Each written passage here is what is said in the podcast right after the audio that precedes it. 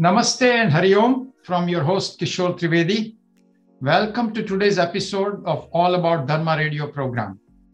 As you know, this radio program is a part of Know Your Dharma initiative of the Hindu Society of North Carolina. Past recordings of both these streams can be found by going to hsnctemple.org and pressing the KYD tab on, on that particular web page.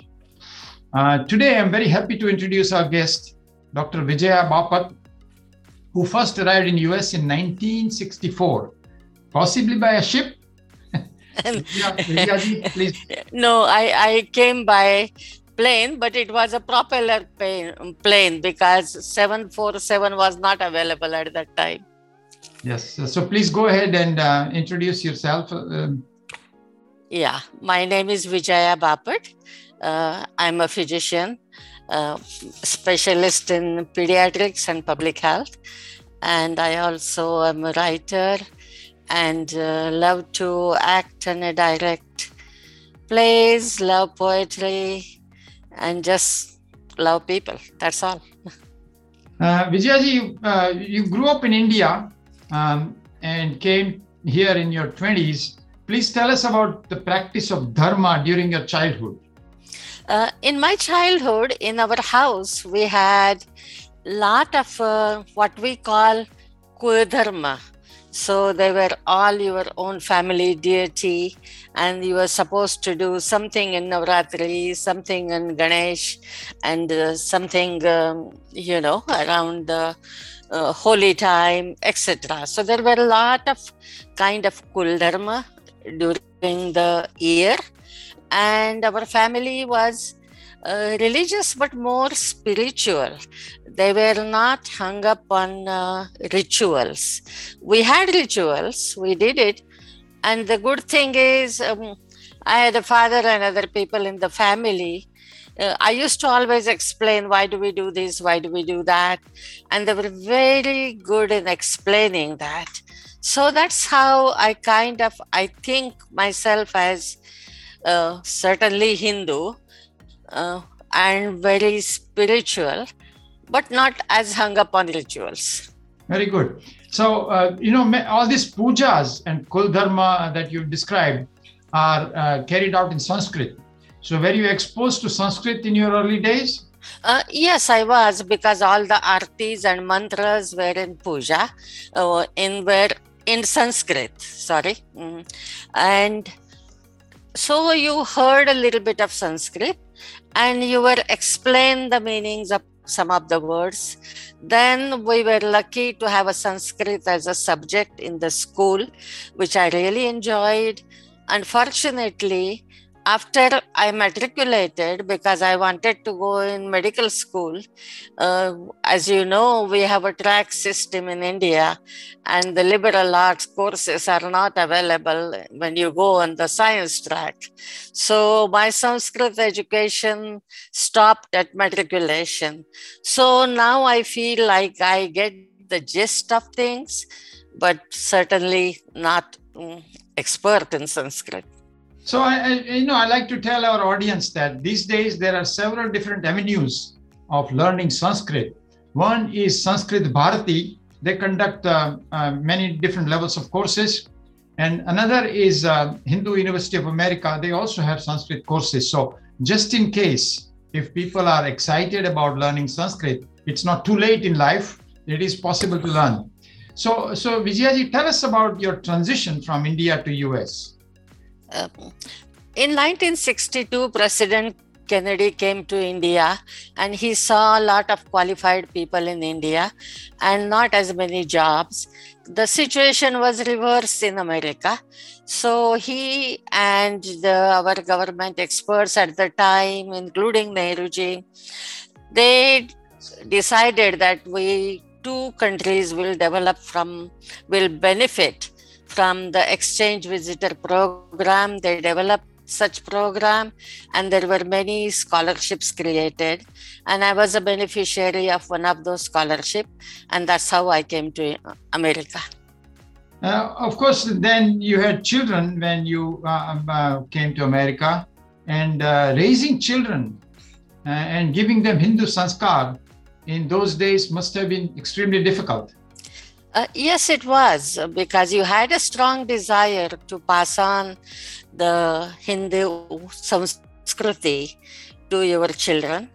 And uh, I tried in the beginning, for example, just one thing I mentioned in the write up that I made a diya and I put it in front of my door on Diwali but it only depressed me because there were no other diyas, there was no festival, nobody else was celebrating anything. So it didn't feel like Diwali. I used to tell my children always stories about our religious um, uh, festivals, the meaning behind it, etc. But that was the limitation. The other thing I really realized as children grew up that they were getting it was it was hard for us because we didn't have a lot of things uh, no food um, supplies here kind of uh, things that samagri or anything that we need any of the puja. But it was harder for children because they were getting different messages at home and in school. And there were not as many Indian children. Nowadays, we are lucky. Most schools have more than one Indian child. But those days, my children were the lone Indian children in their whole school. And so it was hard. And they got a message from some of the teachers uh, that were not familiar with Hinduism.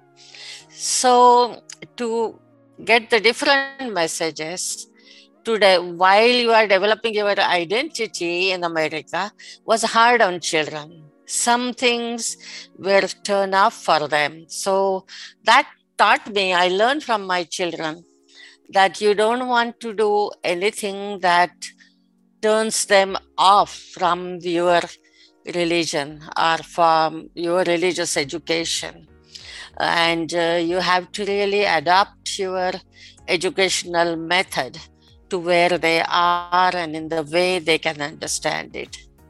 Uh, so you also had uh, to start teaching children the language and as well as the uh, Hinduism, right? Yes, I did because again there was, um, you know, even our own leaders sometimes they were British educated and they would say things like Shivaji was a misguided patriot. So, our own history and our own religion was not taught properly, even in the English books that written by people educated in Britain. So, we started language schools, I really felt very strongly that it was important for our children to understand their own history, geography, culture in their own language. So we started language schools. Even in the language schools, uh, while I was teaching there, a 10 year old student of mine at the time of the language school came one day and say, my teacher told me that Hinduism is not a religion because it doesn't have a Bible like book, it doesn't have priest or a father, and you don't go to Sunday schools, things like that. Of course, we all know this is not true, but this is what children were hearing. Also, children were bombarded with lot of questions uh, why your mom has a red dot on their head why you don't eat cows? Mm. uh, why do you have so many gods why your god has an elephant head? All kind of questions. So it was really very important to teach them again in the way they understand. And more importantly not turn them off. Indeed, uh, we need to learn about our Dharma and give the right information to our future generations. And there is a lot of wrong information being propagated about Hindu Dharma and culture by some vested interests, you might call them. It seems school textbooks convey much misinformation about Hinduism, even today, let alone in those days. Hence, I think we must all support Hindu American Foundation, which is doing a tremendous amount of work along those lines trying to change the textbook information about Hinduism. And also, there is another organization called Coalition of Hindus in North America, COHNA, both of them are working very hard to get school curricula portray Hinduism correctly. Now, you mentioned uh, the assertion by uh, somebody that Hinduism is not a religion because of three reasons. So, specifically to counter the assertion made that Hinduism is not a religion, let me point out the following. And this is uh, for our audience that is listening. Clearly, uh, Vedas are our revealed scripture. So, somebody says, What is your Bible? That is our Vedas. They are revealed in the sense that our ancient rishis heard these mantras, Vedic mantras, Ved mantras, in their meditations. So the inspiration came from the divine. Now, the claim is made that because you don't have priests, in fact, we have four different kinds of priests, not one kind of priest that, that is there in Christianity. Uh, each temple has priests, the temple priests that carry out uh, uh, pujas at the temple. Then, uh, family priests, the priests that are basically connected to many families and they conduct the rites of passages such as wedding and uh, uh upnayan, etc., for, for various families that they cater to. And then there are swamis, the renunciate monks, uh, who go around from place to place teaching uh, people about um, uh, the basics of Hinduism. And then there are kathakars, who go around again from place to place uh, giving the stories from Puranas in the form of kathas. So if anybody says Hinduism is not a religion, please uh, point out to the audience that is it's very much a religion because the original meaning of religion is how to bind the individual to the divine so hinduism not only provides a path but many paths to reach and unite with the divine. So hinduism is very much a religion. Um, and then teaching the basics of religion is typically done at home in india. But for hindu americans Many Sunday schools are now available, such as the Chinmaya Mission's Bal Vihar, JK Yog's Bal Mukund, and our own Sanskar Gurukul that is held at Hindu Society of North Carolina. So I will urge all parents of young children, uh, K through 12 children, that please look at these programs and make sure that you at least avail of one of them. They're all good. And uh, depending on their timings or uh, inclination, one may be appropriate, uh, more appropriate for you than the other, but please avail of them. This was not available. These programs were not there when uh, Dr. Vijay, Vijayaji was um, raising her children, and same thing with my children. We did not have these programs. Also, you you pointed out with the strange quotation about Shivaji as a misguided patriot. Our history has been highly distorted uh, due to the colonial baggage as well as by vested interests.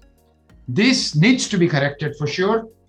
And we should all support in that context Hindu University of America that is attempting to develop a Hindu narrative as understood by insiders to Hindus as opposed to the current narrative which is dominated by outsiders.